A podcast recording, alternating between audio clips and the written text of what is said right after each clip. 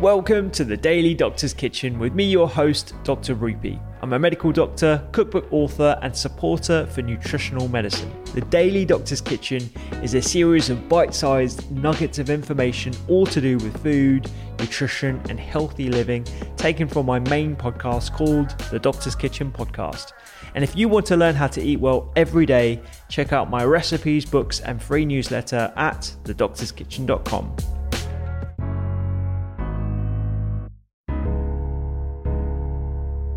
I wonder, like, so what have your experience has been um, with diet thus far? I mean, it sounds like your your condition is under um, good management with with what you found works for you. Um, what has been your experiences within the IBD community? Do you get positive responses, negative? Is it mixed? Is it? I feel diet's a very controversial subject in the IBD community. I'd like to say that I, although diet was probably the early parts that I explored, and I became maybe even quite obsessed with it. Um, I'm now very much of the opinion that diet isn't the only thing at all. Like diet plays an important role in health, but it's not the only thing. And actually, there are other aspects of of lifestyle, like um, stress and your mind and happiness and things like that are really important. Sleep's really important, and movement. Like that. there are all these different things that interplay. So it's just I see lots of people that have what is the the perfect diet if there was one. Like there isn't, um, and they're still sick, and that's not there's, because there's maybe some other things that that need to be looked at that they might not be aware of or we can't find out. But everyone is unique. From a diet perspective, I think there's this real polarizing bit with sort of within the medical community and then the patients picked up on this and this is what I did. It's kind of your, there's anecdotally the stuff around that fiber causes problems. My belief on that now and my experience on that now is I feel fiber caused me problems because I would see fiber in the toilet.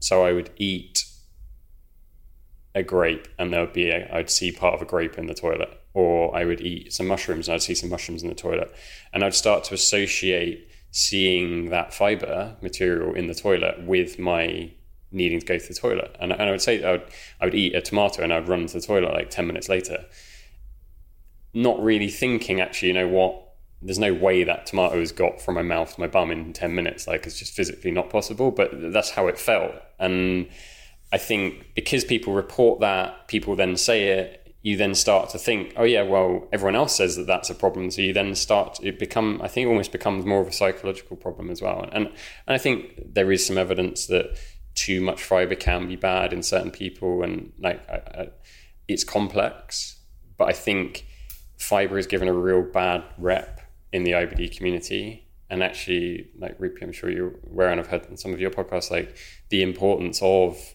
plant based material, the evidence coming out about how that helps induce remission and maintain remission, how it helps generate these short chain fatty acids that help regenerate your gut lining. Like, so I think when you see most patients are reporting, you see a lot of patients. I'm sure Mesha, you've seen the same. Like, it, like the diet you can eat, or the only diet I can eat on with IBD is a McDonald's diet or a junk food diet. That's, all I can get away with. And and I was the same. I, I, would eat that, and I would be scared of fiber. And I would, if if if you told me now, oh, or told me back then, the stuff I eat now, like I I I have probably twelve portions of fruit and vegetables a day, at least every day if you told me that four or five years ago, I told you to do one. Like I, I feel like there's no there's no way I would, I would probably get one a week, and I'd be like, "There's no way you can do that. It's not possible." And I, I hated it. I was like, I don't like. And you see a lot of people saying, "I don't. I hate eating junk food," or you don't like it. You know it, but it's the only thing that feels like it works. And um, it's taken me a long time to build up that confidence to eat plant based food again um, I started by, like Mesha said, like I, I, started like blending stuff. I was like, well, I think I can get away with a peeled apple, and I'm going to blend the hell out of it, and then drink that. And then I'm like, well, if I blend it, then surely I can just chew the hell out of it, and then it'll be okay. And then you start to build that confidence back. You know what? I can start to eat some of these foods, and now I can eat anything. I, I can eat anything. I, I do still avoid gluten and dairy. I I do think they cause me some problems. I don't know 100% certain, but I can get away without them.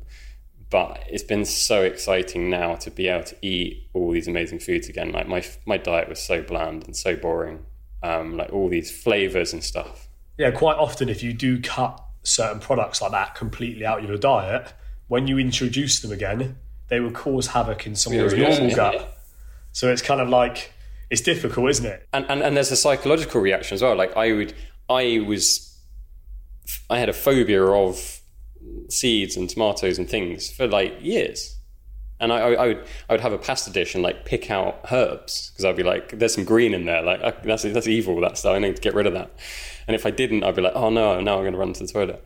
So to overcome that's been a huge challenge, and even even sometimes now I'll be like, oh, my, my stomach's not great, and they'll, they'll see like some mushrooms on the on my plate, and I'll be like, should I eat these? Should I not eat these? But like, I I, I know they're fine for me now. Um, and you've got to play that. There's there's two peppers I'm still not sure about, and oats I'm still not sure about.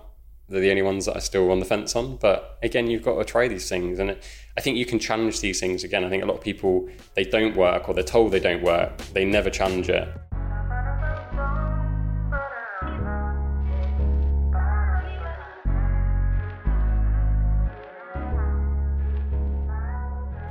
I hope you enjoyed today's Daily Doctor's Kitchen. The Doctor's Kitchen podcast is where I discuss multiple topics around nutrition, medicine, and well-being with experts and researchers from around the globe. So do go check it out. And my latest cookbook is 321. Three portions of fruit and veg per person, two servings per recipe, and all using one pan. Find me on social media at doctors underscore kitchen and sign up for recipes every week at thedoctorskitchen.com. I'm Dr. Rupy. Have a beautiful day.